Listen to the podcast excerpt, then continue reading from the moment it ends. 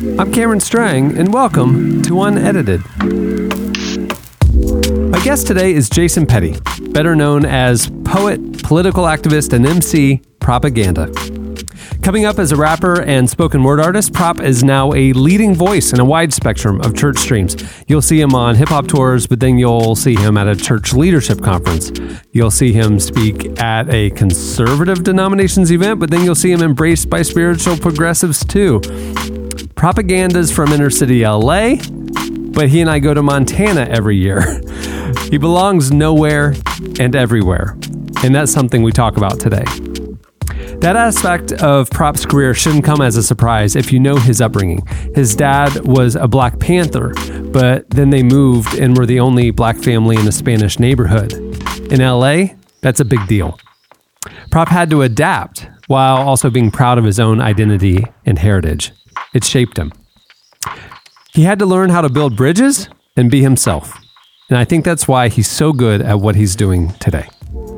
Propaganda is one of those voices that you can't put into a box. He's a great artist, but he also challenges status quo and is an outspoken activist for the church to address issues we're facing today. We talk about a lot in the next hour. He tells me about growing up in LA, about cultural identity, even his first trip to Africa that he just took. And yes, how he finds himself at all these white conferences now and what he thinks about that. It's a transparent look into the story and perspective of someone who's sitting at the intersection of a lot of things. We should all be listening to him. Without further ado, here's my conversation with my friend, Propaganda.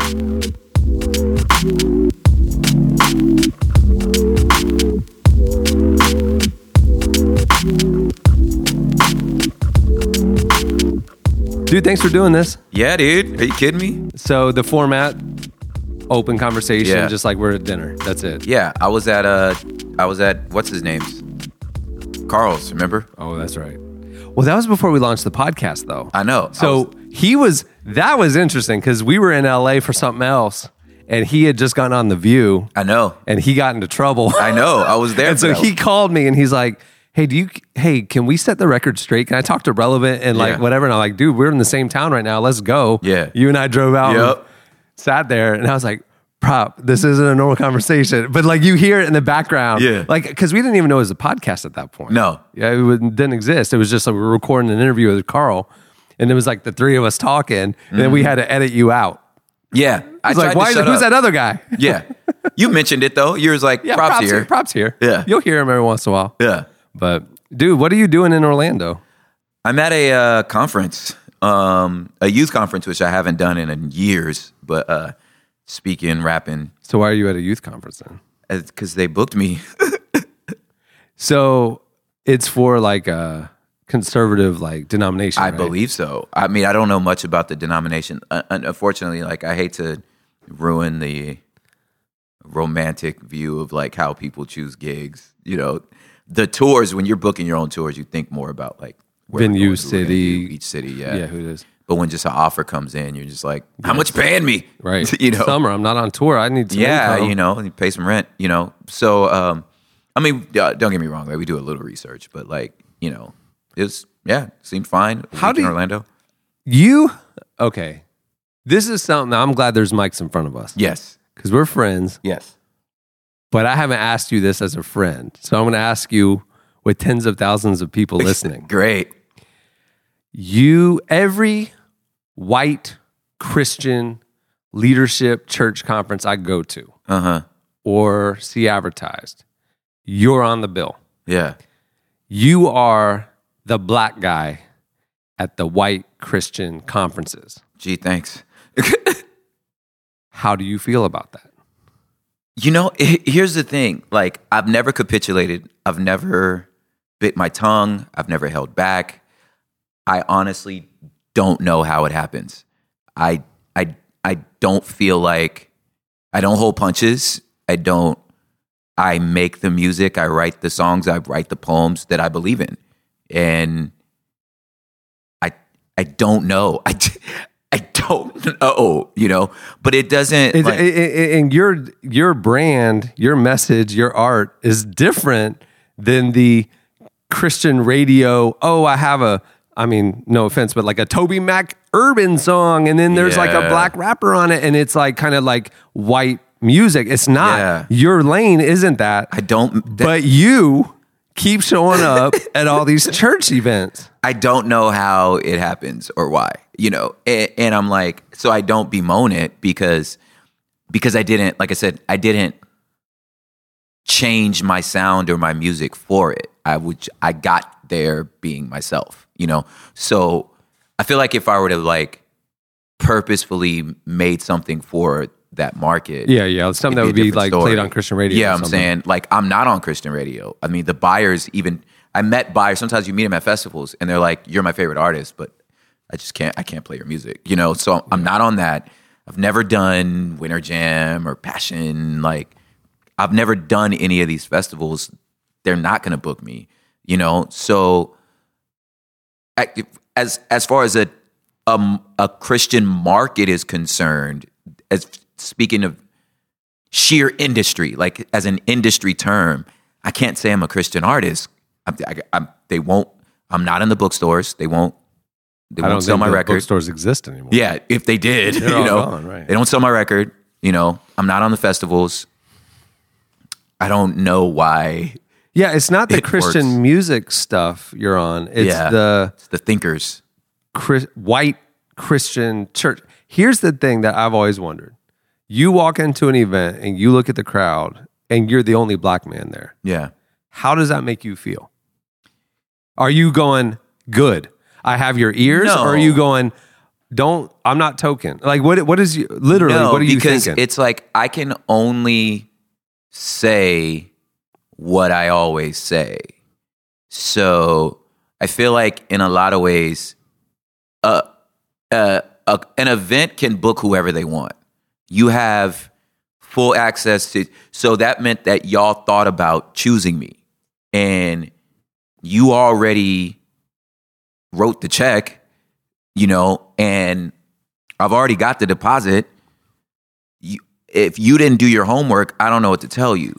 You know what I'm saying? But so, if the, but if the lineup, hold on, if the lineup is like 15 white male speakers and then prop, well, I do you see it as an opportunity or do you see it as like, oh no no no, I'm now you're using me? I to- feel like I can tell the difference. Okay. You could tell the difference. You know what I'm saying? When and I mean that's what like Dave Chappelle was talking about when, when he left. He was like, I know laughs, and I know that laugh was different. You know what I'm saying? Okay. So you can you can there's a you can feel So you know if the event difference. is truly bringing you in because the event's DNA is about the message you bring, and you can tell if the white church thing is trying to say, "Hey, look, we're diverse because we brought Yeah. prop." Yeah, because there's plenty of other black dudes you can bring that'll play nice.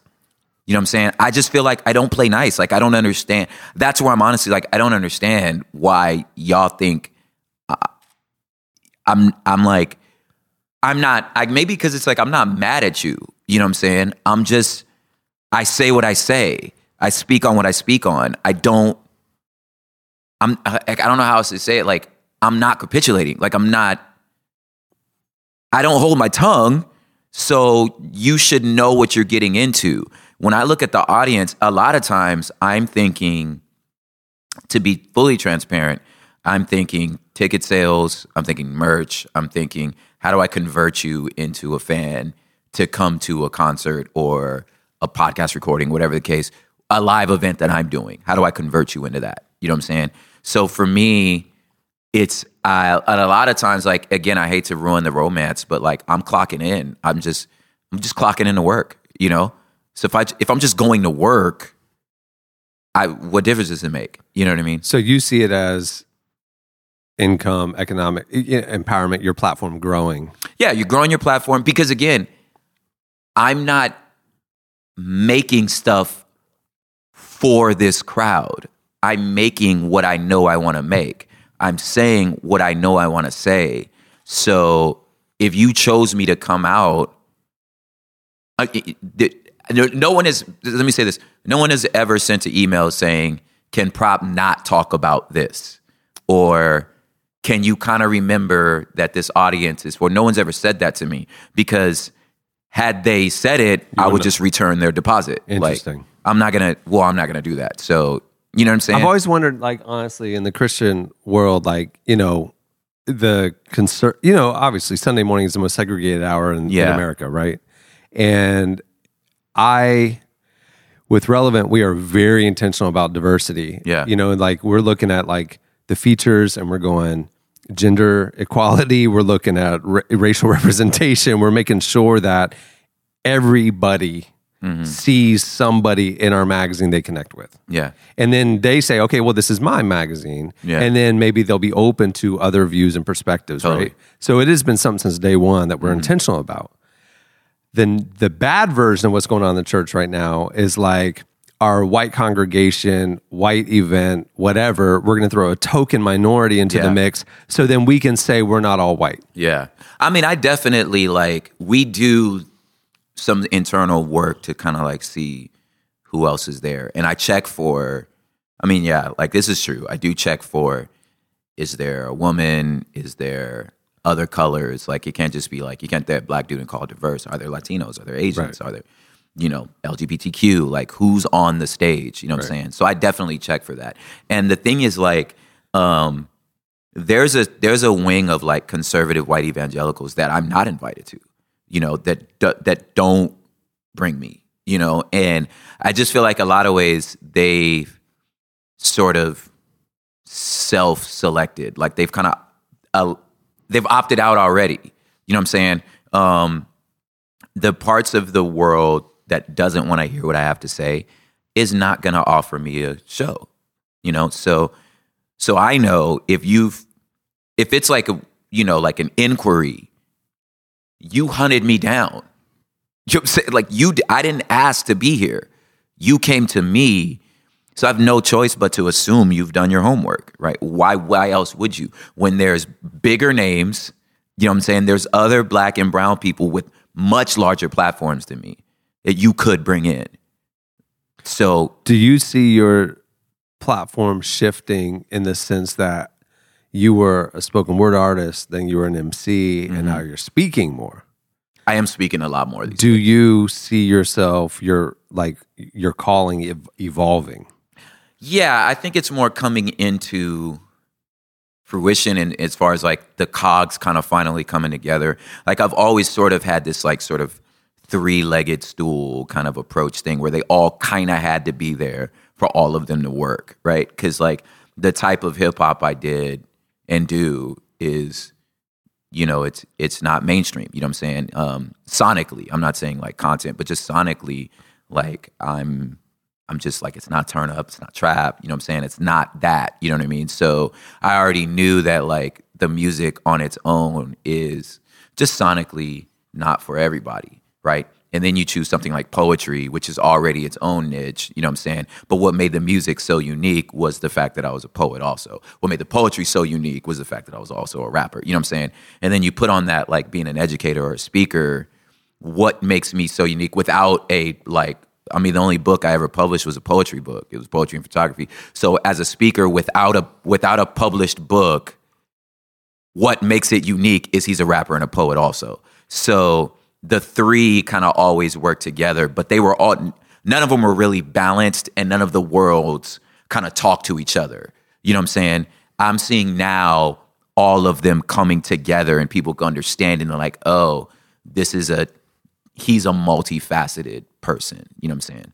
Do you you you watch a lot of your peers, guys you were in groups with or toured Mm-hmm. with, and they're pla- you know some of the guys are filling arenas, some of the Yeah. guys are like you know they're rapping, they're you know th- Yeah. it's escalating, and you've got this multi-faceted thing, Yeah. this other lane.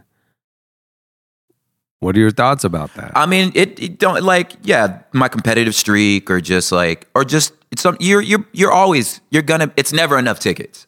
You know, you're never selling enough tickets. So like I, I try to remember that that's just the heart of humans, you know what I'm saying? That it'll never be enough. But of course, like sometimes I'm like, man, I wish I like I wish the rap would have worked to the level that it works for them. Do you ever second guess like okay if I would stop if I'd just preaching at Christian leadership conferences, and if I stopped doing the spoken word and I just focused on the rap, I could be more successful.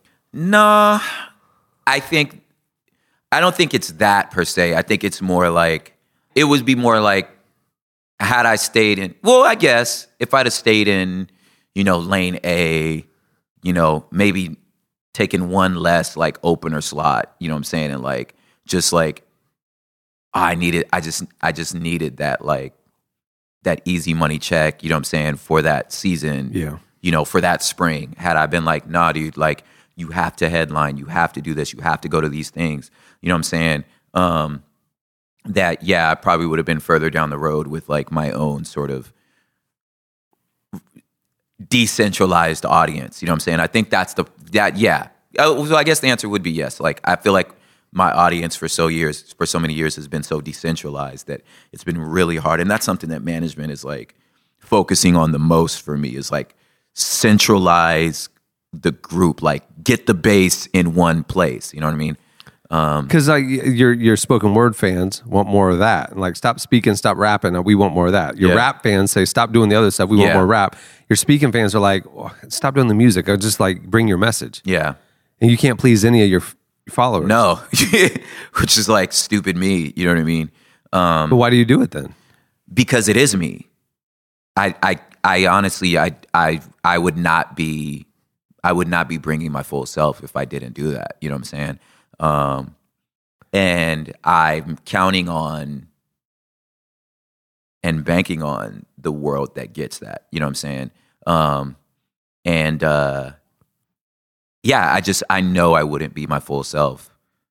Identity is a big part of you. When did you get the clarity that you just said that that is who I am? I'm not this. I'm not that. I'm this, and I will turn down opportunity. I will turn down certain platforms Yeah. because I need to be true to who I am. When did that happen for you? Man, I honestly think I don't know if I can point at a moment, but I think that it's been sort of like the low end hum tone that's just been following me forever. You know what I'm saying? In the sense of like you're already growing up, you know, inner city Los Angeles, but on the Latino side of town. You know what I'm saying? So you're already this like I know I'm here, but I know I'm slightly different than everything else. You know what I'm saying? And then going to a suburban high school, it's kind of the same thing, which was very diverse, you know, which is sort of a misnomer about the suburbs, especially in California. Like, it's actually remarkably diverse. Like, I, we had Samoans, we had Tongans, Filipino, we had immigrants. You know what I'm saying? Well, it's like, California. It's California. You know what I'm saying? So you think the suburbs is like, oh, it's white. I was like, it's actually remarkably not. You know what I'm saying? But um, all that to say, you know that like, hey, I'm I'm I'm this with an asterisk. Like, so you already feel this sense of I'm kind of different. You know what I'm saying? And and even when you try to say, you know, I'm using high school like examples, but like I can't just sit at this lunch table. Like cuz I feel like there's a part of me dying, you know. Um so I just think that that kind of been a has been a hum. And then you go on and then yeah, so then you start being a professional, you're going on tour and you just feel like there's like oh dope, that's my lane. I'm gonna go, I'm gonna go like rock, do some shows with these dudes. But then there's like after the show, you wanna talk about other things. You wanna go like, I wanna go visit a coffee shop and like no one's interested in the rest of what I'm interested in.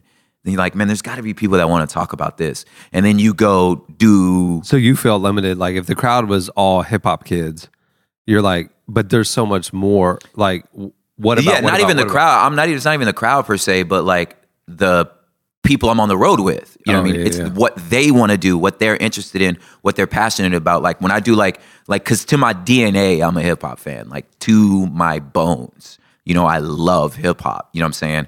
Um, but I also love poetry. You know what I'm saying? And I also, you know what I'm saying? So it's like.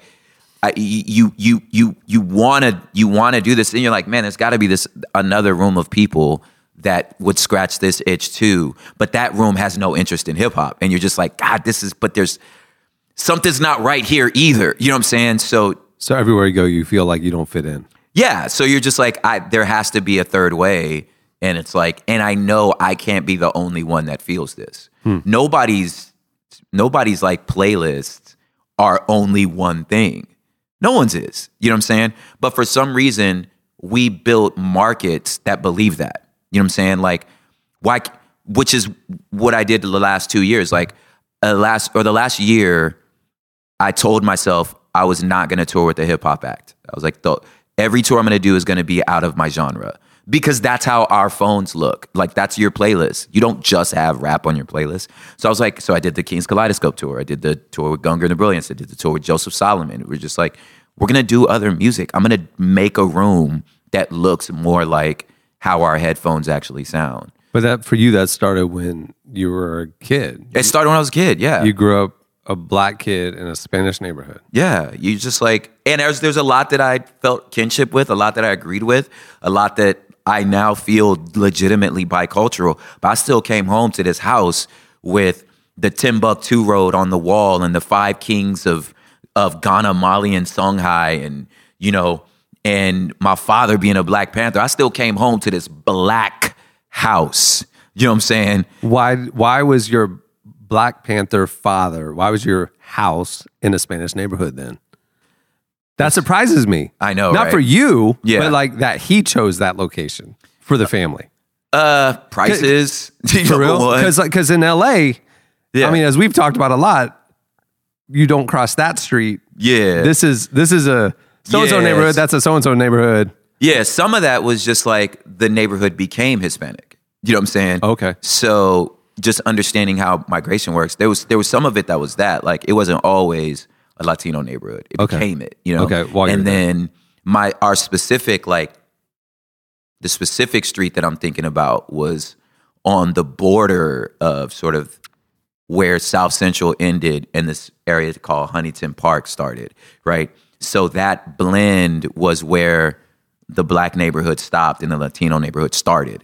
So, and some of that was not, some of that was just for the Latino, you know, it was just functional to where it was like the signs are in Spanish here.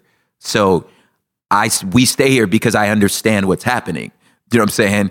And um, for the black neighborhood, it was just this is just South Central was just historically black, you know, and then just migration happened, and for Latinos, it was like, well, we can afford houses in this area. As Latinos moved in Yeah. to the historically black neighborhood, where did the black families go? Two places they went north to like Palmdale and Lancaster, where Paul George. Paul George. oh, gosh, that's just a whole other story. And that's like an hour and a half north of LA. Yeah, it's pretty far. Eh, Or they went an hour and a half east to the Inland Empire, um, which is where Kawhi Leonard's from. That's really funny. Yeah. Um, but uh, but yeah. So so that's where that's where and our family like eventually migrated to the Inland Empire. Really? Yeah, that's where I went to high school. Was was that's why I was like in the burbs. Like I went to high school out there, but almost but almost all of the black and Latinos that got pushed out ended up there anyway. So it was just a whole world of just these like LA and San Gabriel Valley kids in the Inland Empire. Gotten transplanted. Just got transplanted. Yeah. And so was it that gentrification was happening to the, the Latino neighborhoods and then they migrated toward the black neighborhoods and then I don't think it was gentrification. It was more just it was immigration. Oh, like okay. just legit immigration. You Okay. know what I'm saying? Um, and there was only certain neighborhoods that these immigrants could really afford, or Afford, go yeah. to and then that's what was pushing out the black families. yeah, and you know we started seeing uh, the birth of a black middle class, at least in LA. You know what I'm saying? We're like now there's, you know, it was never Jim Crow state, so like you know there's now there's a little beginnings of like generational. So when you look at like the Crenshaw district, like uh, Crenshaw, Ladera Heights, like Baldwin Hills, there's parts of like LA there's they're actually they're they're black, but they're actually affluent. You know what I mean? So it's like these are these are UCLA grads. These are like you know judges, lawyers, doctors. These are like you know middle to upper middle class black families. They could stay because there was there was a, a good amount of wealth. Sadly, my only knowledge of that is HBO show Insecure. Yeah. Where I, I got exposed to that. Yeah, Like, Mm-hmm. like I mean, it, what's great about that show is that it shows the the full spectrum of kind Yeah. of the black experience in LA. And Yeah. they're- uh, they show those neighborhoods of Yeah. beautiful homes Yeah. and hills and gorgeous landscaping. And Yeah. you know, this is still a black neighborhood. Yeah. But it's, It's wealthy. Yeah. I lived east of that. You know what I'm saying? Now I had cousins that were over on, you know, Western Crenshaw, like over there that were, you know, doing a little better than us. So the idea was, at least for our family, was like, okay, we could go push further into LA, into the Crenshaw district, because now like you get a tax return. You know, there's two, you got two working parents. We can afford some more space, right? So you could go into Crenshaw and live in Rolling 60 Crip neighborhood in this big old house. You know what I'm saying? Like what what good is that? Like for our family, it's like we have a son now, and the mm-hmm. son is about to hit recruiting age. So why would we get this nice house just to still put him in the center of our family's gang activity? Right. So they're like, well, how about we get out and still get this house? You know what I'm saying? So that was the the plan for us. Was like, so we just moved further east. We went 20 minutes east to. That's why you hear me always talk about like West Covina, La Puente, like that, because we moved east to the 626, um, which was be also primarily Latino.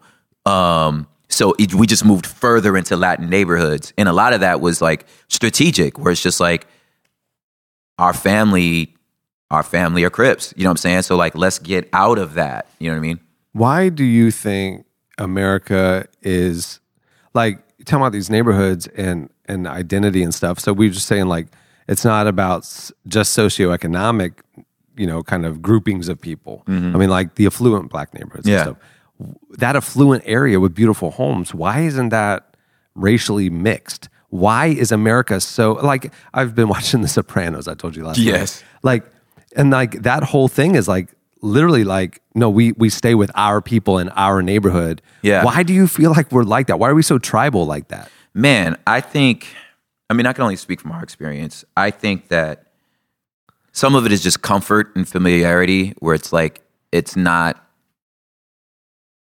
to the exclusion of others. It's just more like, I know this, this is familiar. You know, for example, when, uh, when Alma, my wife, was going through her like the coursework for her PhD program, we were in South Orange County, which is very affluent, but it's also very Asian, right? But when we were there, little things like we need to buy tortillas. I couldn't just walk to the store to go get tortillas. You know what I'm saying? I needed hair grease. Like I had to drive back into LA, you know what I'm saying? Just to buy some just normal basic things, seasoning for chicken or or catfish. Like the store didn't have what I needed, you know what I'm saying? Hmm. So I just think in some senses because the the because the grocery store was Korean. That was a Korean grocery store. You know, so I just think some of it is just functional and familiarity. You know what I'm saying? Like when you're in the Crenshaw district, we could, oh, we can go get we can go get hair, like extended ha- hair extensions. You can go, I can go buy some incense. You know what I'm saying? Like all this stuff that I know I'm gonna need for my house is already there. If you're in Boyle Heights or East LA, you know what I'm saying? Like the seasonings for carne asada, like I can walk and get it, you know? So I think some of it is just like comfort, you know what I mean? Um, and then, uh, and then others is like, it has to do with, yeah, geopolitics and redlining and just a history of making sure, like, by the institutions that y'all stay over there because we don't want you in our. i just feel like i mean obviously it's been systemic in american history Mm-hmm. for hundreds of years that us versus them Yeah.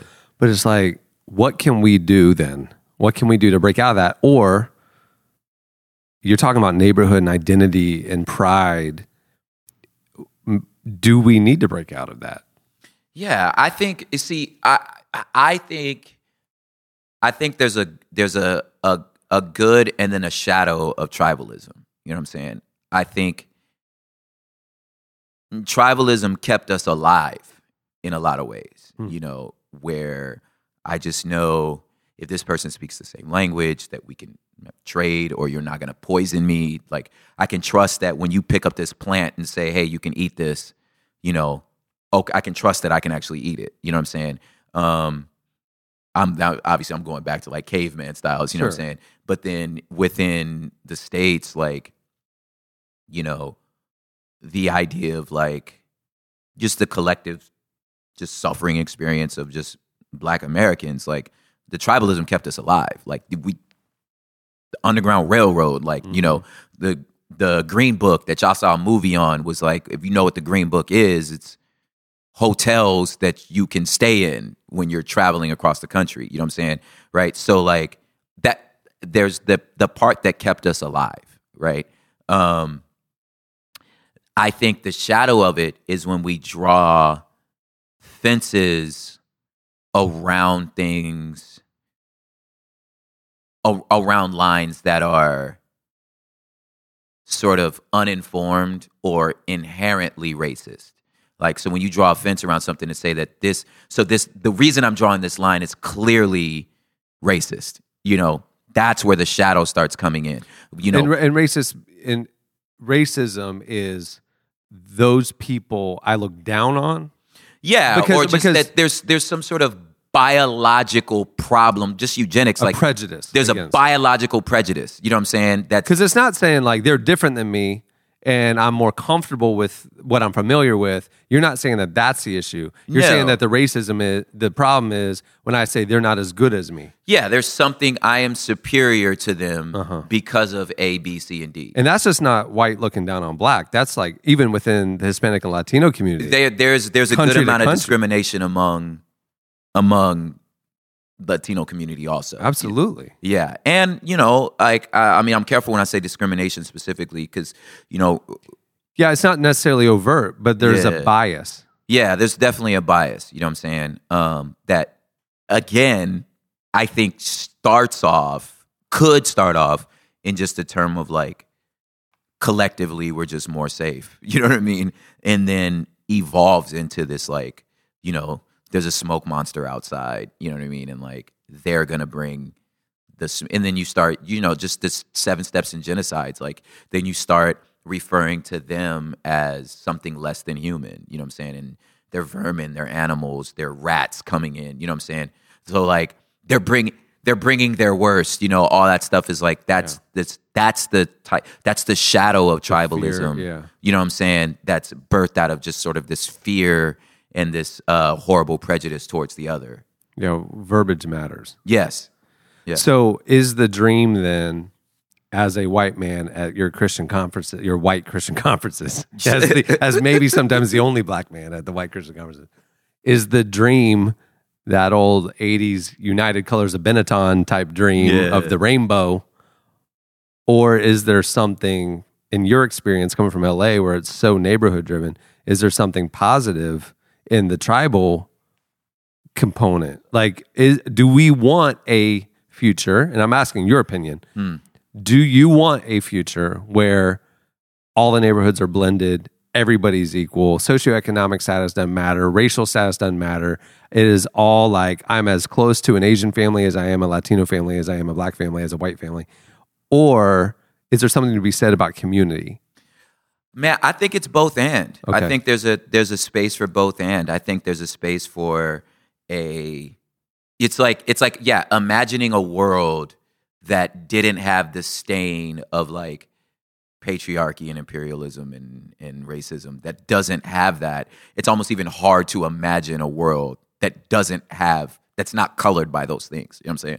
So because if it wasn't, then even your own sort of embodied self hate, you know what I mean, and view of yourself and your others, where you like, where in your own community you see your own beauty, you know what I'm saying, and um, and don't feel like either a I have to stay among my own to uplift my own because they so terrible, or I don't want to go over there because they're dangerous. Like whatever the case may be, a lot of those things are colored by forces that were that we just happen to be born into. You know what I'm saying? So like if so let's just say like if the, you know, the Korean community in Koreatown didn't have to form Koreatown for their safety and survival. If they didn't have to do it for that, they just did it for we just understand each other. You know what I'm saying? Right. And me, if I don't feel like their presence here is somehow a threat to my safety, mm-hmm. like when we can remove those elements, then I could look at their community and go, "Oh, that's that's dope that they're able to like that's cool man. They're celebrating their heritage. That's awesome. Hey can i come over? You know what i'm saying? And if they get to go yeah you're welcome to this right? Rad. But if or they still have the right to be like actually bro like hey there's some there's just some family stuff that we But, feel but like what if what if they're like so Koreatown? So let's say you know like man, we love these restaurants, we love these shops, we want to you know w- racial diversity. Let's let's embrace Koreatown, and then Koreatown becomes racially mixed and isn't Koreatown anymore. They lose part of their identity in their community, right? totally So that's maybe why they don't want outsiders. And I it's not get it, because you don't wanna lose it's not yourself. Because, yeah, because it's not biased. Like I, you're worse than me. It's like protecting That- trying identity that they so have. I think that like there's again there's a motif that says that the the scarcity that like my presence yeah, is going to erase yours. Right. And what I'm saying is even as an outsider, you have to have the mentality that like I I am I do not have the right to insert myself into every space, right? So, for example, I have two daughters, right?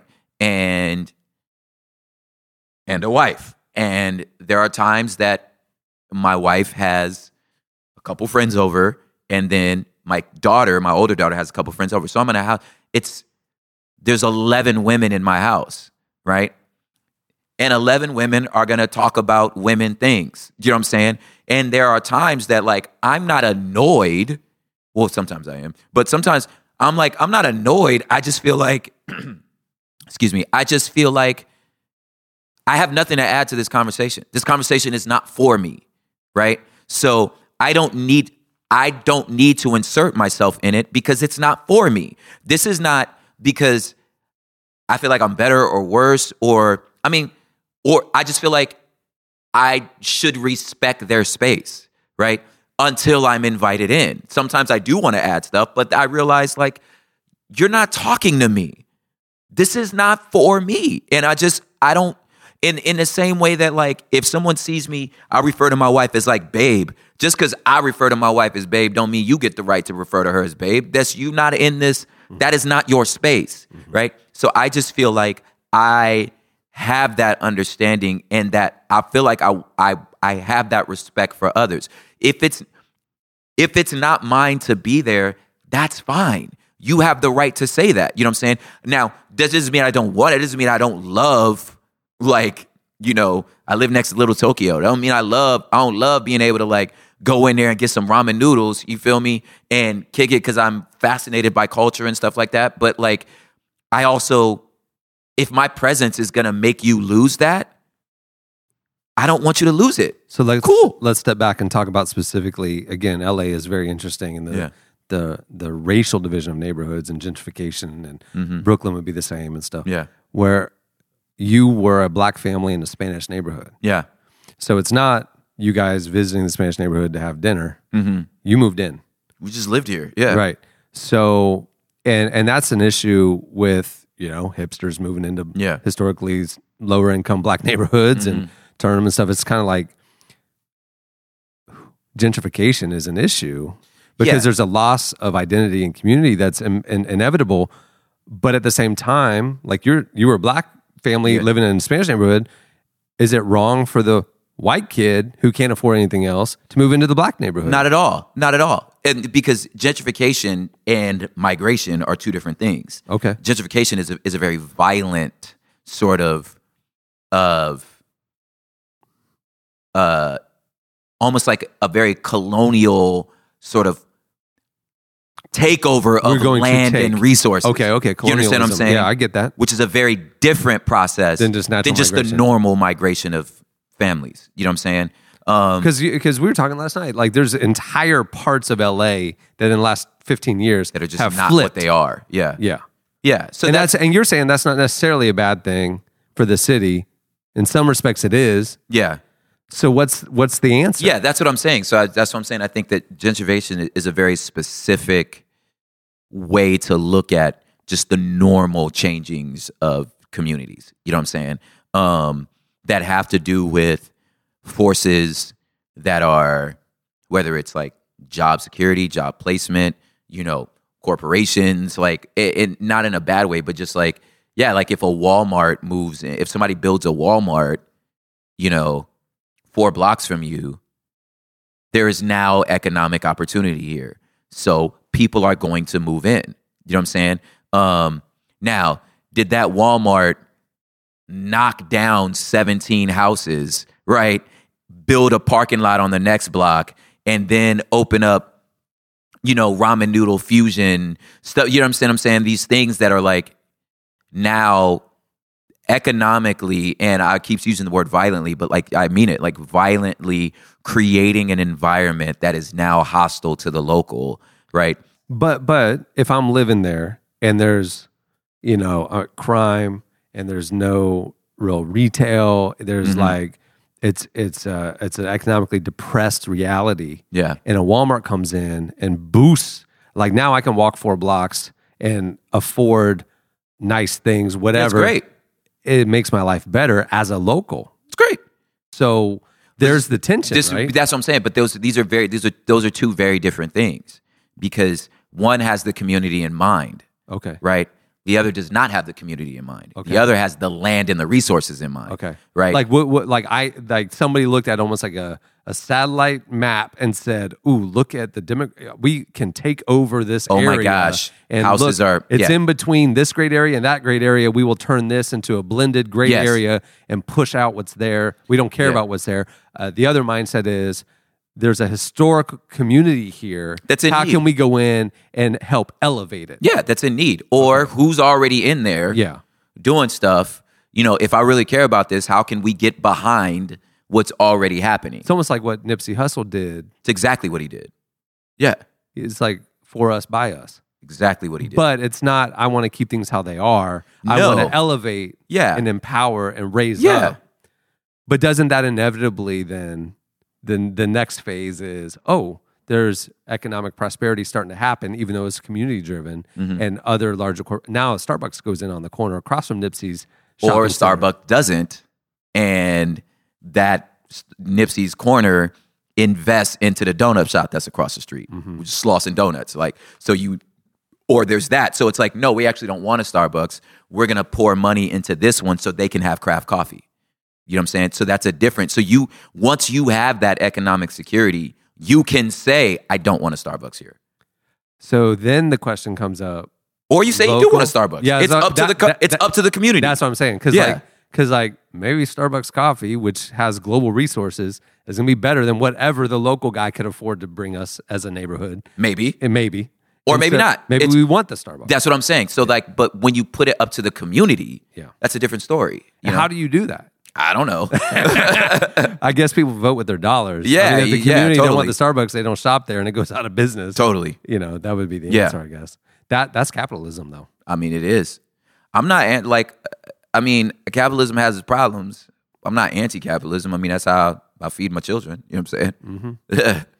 So identity, identity is Yeah. a big thing with you. Like again. I'm kind of like when I see you on stage at these white pastor conferences, I'm like, they brought him in because he has a strong black identity, and then you know, part of it is like, are they, are they using him like just to kind of say, look at we're diverse, Mm-hmm. or are they actually saying we need to hear what he has to say? yeah. I mean, I think that there's like again. I think it's both and. I think there's there's a certain amount Do of. you ever any- feel used? I do sometimes. Okay, But like, sometimes I feel used and you in a way "Okay." that's normal. Like this is a our relationship. This relationship's transactional. I know it is. You know what I'm saying? So I don't expect anything from y'all. You know what I'm saying? Except for you to, I am rendering a service to you. You are rendering Payment. a payment for my service, right? So I have no emotional investment in this moment at all. I'm gonna clock in. I'm gonna do good work, right? Um, you're getting something. I'm getting something. Fine, right? Hmm. Then there's then there's the exploitative version of that. right. That's Right. That's where I, So- seems like there's a line. Yeah. So, and I feel like there's been there's been a few times that I was like, all right, I'm being exploited. You know that, and those those those relationships have been cut off. You know, um, but sometimes it's like, unfortunately, it's like I had to get in the room to notice. You know, um, others you could kind of smell from a mile away, like in a in a um and unfortunately, again, we're talking capitalism. Like I can know by the offer, right? When you send the first like booking request, I can tell by what you're offering me and how much work you're asking me to do and what you're asking me to do. I can tell if you're about to exploit me or not, you know, because um, you could just tell how, if you're valued, you know what I mean? Um, and certain things just ring of value, you know. Uh, there are times that it's like, hey, you know, hey, we want to book you to, you know, perform side stage at lunch while everybody's eating, you know, for this much money. And then after that, I was wondering if you could come to this panel. And then after that, can you talk to our staff and kind of walk this? I was like, okay, you want me to do your homework. You want me to catch you up on 500 years of history, right? Mm-hmm. Which meant that you haven't done yours. And in those say, in those, and with those things, what we usually reply is a book list. Is like, okay, finish these books, right? Do your homework, and then next year, if you still want me after you've done your homework, then we can talk, right? Um, go listen to this podcast, listen to this, listen to this, do your homework, you know, um, because I'm not I'm not gonna do it for you. I'm not gonna sit down with your pastoral staff and teach you no, you do it. You could do it. The resources are there already. So you you you know, you know what I'm saying? Because you're asking me to do too much. You're asking me to do stuff that you could have done on your own. Hmm. Right? Um that's the, for the, me that's how the good version of it is they're genuinely saying we've gotten it wrong. We need to learn, come in, challenge us. That's the good version of the it. The good version the would bad, be the bad version yeah, is the good version is we've done our homework oh crap, yeah, we got it wrong. we got it wrong. We gotta pivot, yeah. We've learned about A, B, C, D, E, F, and G. Yeah. Can you come lead our congregation your or our conference? And I'm like, oh, okay, that's a different story. You know what I'm saying? So the tokenism thing of like the side stage at lunch and nobody's paying attention. I'm not gonna do that. Yeah. You recently went to Africa. I did. Ooh, Tell me about it. bro. You guys want to hear me cry on a podcast? so I went with Food for the Hungry, um, super rad org. Uh, they're getting behind my next record, and so the Red Couch stuff, they're really going to start supporting that. Um, but it started off with just a tweet where I was just like, I want to go to Ethiopia. It's so crazy, like star power. Hey, you know what I'm saying? Um, for a number of reasons. Like one is I think my sixth grade like book report, country report was on Ethiopia. You know, and that was my first like And, and that's where your heritage is. that's what we believe. That's where the story got crazy because like I would get mistaken for Ethiopian all the time. I mean, I don't know. I'm gonna probably do a DNA test pretty soon. Yeah, but, you like, kind of need to. yeah, 23 and me, I 99 do it. bucks. Yeah. Um, so I would I would get mistaken for it all the time. My mom's from Washington D.C. is a very big Ethiopian, Somali, like Ethiopian like population in D.C. So I would get mistaken for it. And when I went to college, I remember, you know, running into a young lady who I remember I was in college. I was like, she is gorgeous, and then she walked over to me and spoke in her native language to me, and I was like crap, dude, I just lost my chances with this girl because I didn't know what she was saying. You know what I mean?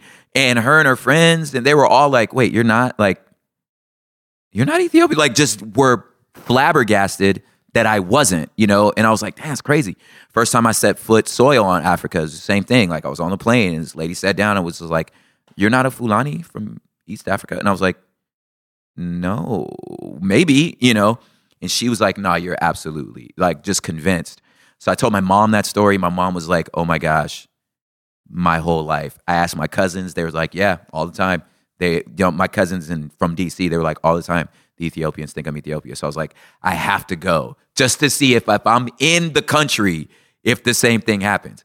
And I'm telling you, like waiters would like would take the orders from everybody else and then turn to me and ask me to translate for them. And I'm like, I'm sorry, what? And they were like, what? Wait, what? Like blown away. We're walking into the airport and they're checking everybody's passports. They look at me and go, Salem, and just like, don't even check my passport. so I, I I kept having these moments seeing double gangers of like or doppelgangers of like that's my aunt Ethel. Oh my God, that's my aunt Norma. Oh my God, that's my grandma. That's my cousin Carol. That's what you know, just like you and it they turned out to all be sort of like from the northern region of Ethiopia. When I started asking like my host, like, where's that person? Where's they were like, oh, they're northern. So specifically, it's not even just North Africa. No. it's like northern. Northern region of Ethiopia looks like my family. and you know, for ninety nine bucks, you could just like I'm- absolutely leave me alone. 100. percent So I'm gonna do it. I'm gonna do it. I'm gonna do it. cheaper than flying there. Just FYI. Just- I know, right?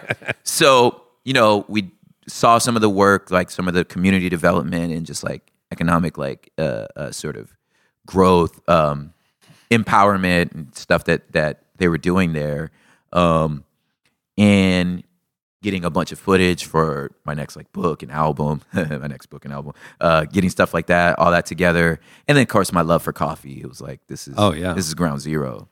So How long were you there? I was there for about a week. Yeah. And over a week. was it life changing?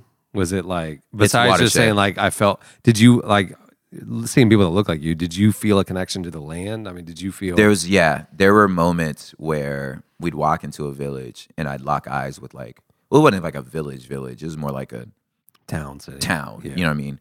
Um, you'd walk in and I'd lock eyes with like an old lady and she would smile and it would freak me out because I was like, this year's this is my grandma, you know?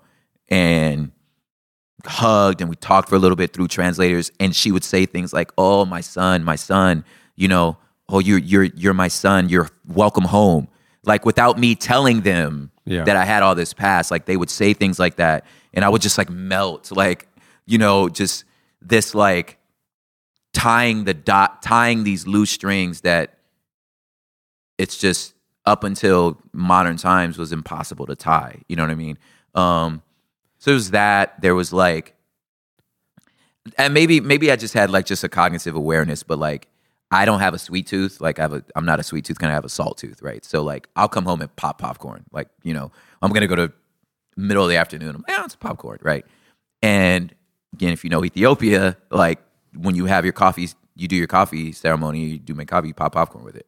And I just like eh, did that did this did this salt craving of popcorn follow me from the 1500s you know what i'm saying all the way to now like just moments like that where you're just like how is this how is this happening you know what i mean um Do you do you feel were you okay? August 29th is the 400th anniversary of the first slave ship coming to the U.S. Yeah. coming to uh, North America. mhm, That's a big deal. very And you're walking around what a $99 test will confirm for Okay, you. leave me FYI. alone. I'm but it. I'm gonna do you're today, walking okay? around feeling like this might be it yeah and do you were you like feeling like this was ripped away from me? Yes. I feel like I was robbed. I absolutely. But I've I've always felt like that. I felt like I was robbed. Because let me tell you why. Well, I mean, you know why, but like if I'm in my wife is first gen Mexican.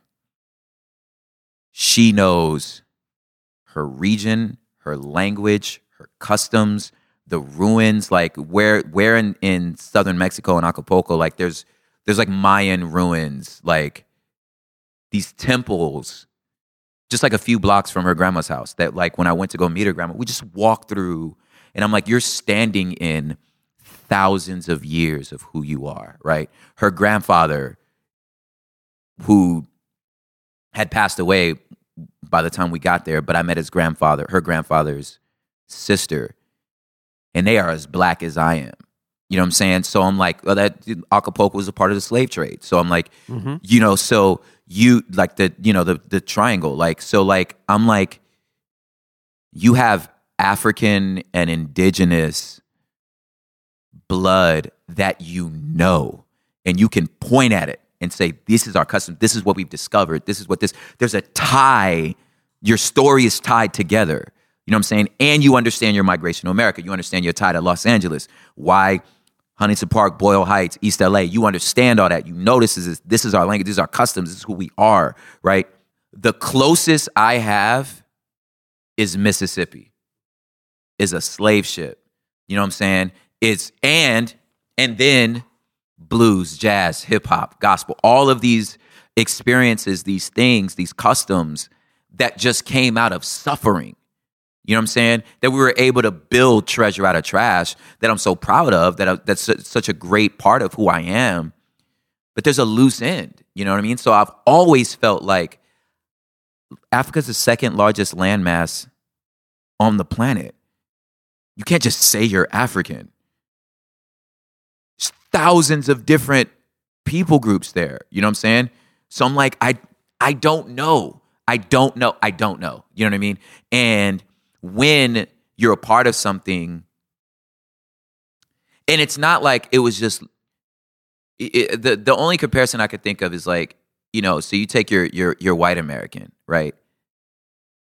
You may, you may be just a European mutt, you know, it is what it is, right? You know, it's Dutch, Irish, you know what I'm saying? But it's like the loss of that history wasn't on purpose. That wasn't a systematic, purposeful erasure of your past. That just happened because of time. It's just normal atrophy and moving of people. You know what I'm saying? Like, as an African, that was on purpose. Like, we're trying to erase your culture or trying to erase your history. You know what I'm saying? I'm trying to. So when you know that it was purposeful, there's a part of you that feels like this sucks. You know what I'm saying? Most white migration came because of religious persecution between you know Catholicism and Protestants, Yeah. things like that. But and maybe it was a horrible situation. You know, obviously even Jewish history. You know, Yeah. they're coming, they're running from, but they were coming to America as a positive step. Yeah, for their own on their own volition It's- yeah. or a desire to better their life. that's right. Yeah. they're leaving something negative, whereas Africa was the opposite. It were was like put into something, you know what I'm saying? Negative, Yeah. yeah. And and I mean, I don't I say this not to bemoan my past cuz like I love like we talk about identity. I love who I am. I love what I've become. I love what God has made me. You know what I'm saying? I love I love every drip of blood inside me and all that made me what I am. Like I don't bemoan any of that. But I would love to be able to tie it all together. You know? And um I mean just like this just our like new obsession with I'm gonna say new, but just like our obsession with the Enneagram. You know what I'm saying? Um, which never got out of style in South America. Let's just slide that there. But uh knowing those things and just like how ferociously and insatiably hungry we are to know ourselves. You know, that's what what the Enneagram is. We're trying to understand ourselves, you know? Dude, me too. You know? And if you have a huge chunk, you have a huge chunk of who you are just missing on purpose. You know, it's it's hard to not feel like taken. you're it's not just missing; it was taken. taken. Yeah. yeah. It's hard. It's hard to think about that. the the thing that strikes me when I travel to the Middle East, to Africa, like you're talking about, like it's not it's not African, it's not North African, it's not Ethiopian, it's North Ethiopian. Mm-hmm. Yes. you know, what I mean, like Yeah. there's a connection to the land Yeah. in a, in other countries in a way that like Americans can't even comprehend.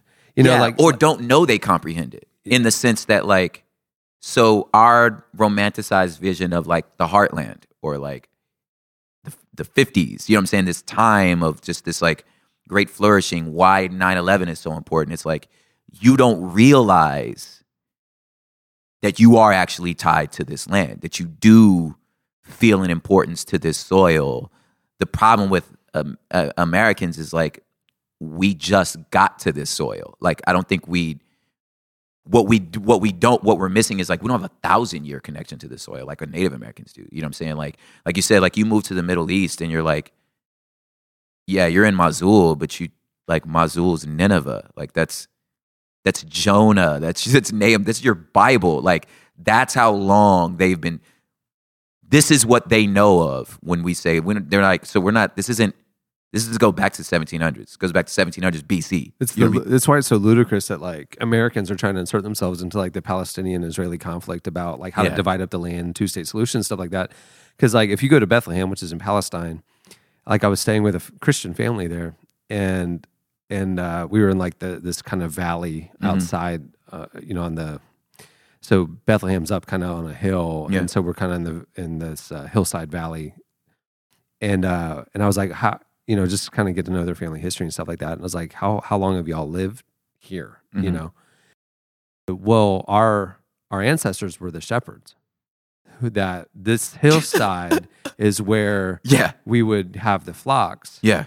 And back to the times of Christ. I was like, well, because they, were- they were Christian. I was like, how? When did your family become Christian? Like, well, our our family was the shepherds that were there at the birth of Christ. Yeah. and so what do you mean? and we yeah. we've been Christian since since that time, yeah. and we've lived here since that time. A generation after generation has lived literally right here. Yeah. So Since, so since AD one. so when when now some politician is saying we're going to carve out that area and give it to another people group and you Yeah. got to move, they're like, no, like this for 900 years, literally our families lived in this house. Yeah. Generation would the next generation would build a room onto the house. Oh my gosh. Right. Yeah. And then when the previous generation would pass away, they'd move into their room, and then Yeah. the next generation move into the next room, and they would maybe move like put. Uh, they'd build up, Yeah. You know, like literally, this physical structure has been Yeah. our family for a thousand years, eight hundred years. That's crazy. And and like there's such a connection to the land and the Yeah. structure, and this is my home. And as an American, it's like, okay, well, you know, I went to school in Oklahoma. I lived in Yeah. Nashville for a little while. I live Yeah. in Florida now. Like, yeah, it's all U.S., but it's like I can move around. It's no big deal. We have no connection to the No, not like that. Yeah. not like not like the rest of the world Yeah. you know and so for a people group to be displaced or taken Mm-hmm. i mean the the robbing of an identity Yeah. is so much deeper than just you know i think the the white perspective was just like you know the reparations came up in the news not Yeah. too long ago and stuff Yeah. and like it's almost like white americans don't understand that like there was a piece of the humanity of an entire people group that was taken Yeah. that we can never replace Yeah. and it's like we as white we can't comprehend that Yeah. and that, like but that's the, reality of the majority of the world Yeah. You know? yeah. Yeah. That's what's crazy. The more you travel, the more you're like, the rest of the world kind of looks like itself, like each other. Like we're the ones that like you just think you're going to these exotic places, but you're like, no, the, most of the world looks like this, like and has existed much longer than ours. Yeah. you mentioned a new book new album Yes, I did. what's going on So uh I thought to myself, you know, yeah, like anybody else, like I listened to the the Joel uh Houston, Joel of- Houston of, this one. or he was like having a midlife crisis last few years Yeah. yeah Yeah. we all go so that right I lost DJ Efechto, I lost my best friend.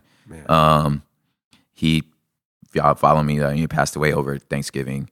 Um, and there was, but at the time, before, so before he passed, he was like transitioning from my DJ into like going into the chef stuff, the Humble Bistro stuff that like a lot of my merch now has says Humble Bistro because it's in honor of him.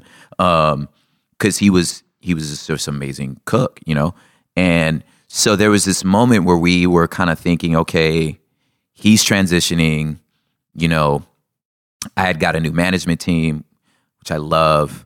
Uh, the guys at Humble Beast, um, they were sort of transitioning, doing other things. Some of this, a lot of stuff's already public, like the, the design part of Humble Beast. They started a creative agency, you know, called Nova Nimbus, and they're super talented, but they're their own thing now. You know, Braille's CEO or COO of Humble Beast, he's pastoring now. You know what I'm saying? So like Thomas is pastoring, you know. So there's this like we're shifting. This is 10 years of my life, you know what I'm saying? So like we're shifting a lot of things, but uh, the guttural part of me knew I wasn't done being an artist. You know what I'm saying? Um, but I was challenged to be like, what do you want to talk about for the next 10 years? You know, if this if this is your last 10 years, what's the point of your work? For the next 10 years, like, it's not your last thing you're, you're just your next your next 10 years. Yeah. Yeah. Your last 10 years was this. yeah Your next 10 years is what? right So I was like, dude, okay, let's go in. You know what I mean? Lost your best friend. You got to think about some things different. Labels changing. What's your next 10 years? So I thought about, I think probably the same stuff you guys think about, where it's just like, how do you get above the ground fray and see the world from space, like see culture from an orbital sort of perspective, right? Um, and how can you speak into that to get people's eyes up here right? To look back so when you get back down at the soil level you have a better understanding of what you're actually dealing with right? So the uh the so so it birthed the what I want to talk about for the next ten years. That uh, I guess I'll I'll give y'all the exclusive um, because I've been kind of hinting towards it, and part of it was the the trip to Ethiopia was part of that. So, um, it's just this idea of building a livable world, right? So, in science fiction, there's a word on when you when you find a distant planet. That's how you have to make that planet live. A word's called terraforming, right? So, terraform, right? So, it's making the planet be able to su- support life, right? So I asked myself, what if we thought about that rather than geologically, we thought about it sociologically? What does it look like to build a livable world? Like if we got to start from scratch, Hmm. Right? We were terraforming Earth for each other. What would be the elements? What will we say? What will we need to look for? What will we talk about? What would we hope for the future? Right. So like uh, so, I'm, so that's that's the idea. Let's build Earth from scratch, right? Um, and we've developed. So I've developed, you know, seven poems, twenty songs, five essays. You know what I'm saying? So I've just been writing and recording and filming a bunch of things around the idea of terraforming, building a livable world. Hmm. Yeah. When's it coming out? Hmm? When's it coming out? We're to start rolling out 2020. There's other music coming though before that. Yeah, you got to start dropping some new stuff. It's been coming, too long, dude. man. I'm actually I'm waiting on mixes.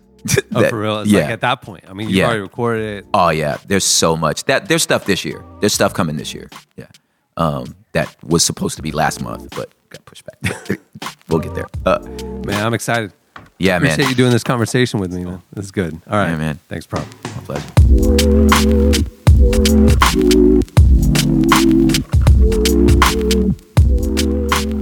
That was Propaganda. Make sure to check out his most recent album, Crooked, and keep your eye out for his upcoming new project. Also, follow him on Twitter at Prop Hip Hop. Great feed.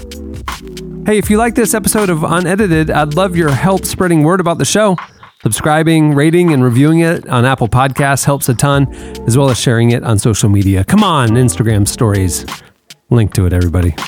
And you won't want to miss our next episode when I'm joined by speaker and author Bianca Olthoff. Well, I'm Cameron Strang. Thank you for listening. I'll see you next time here on Unedited.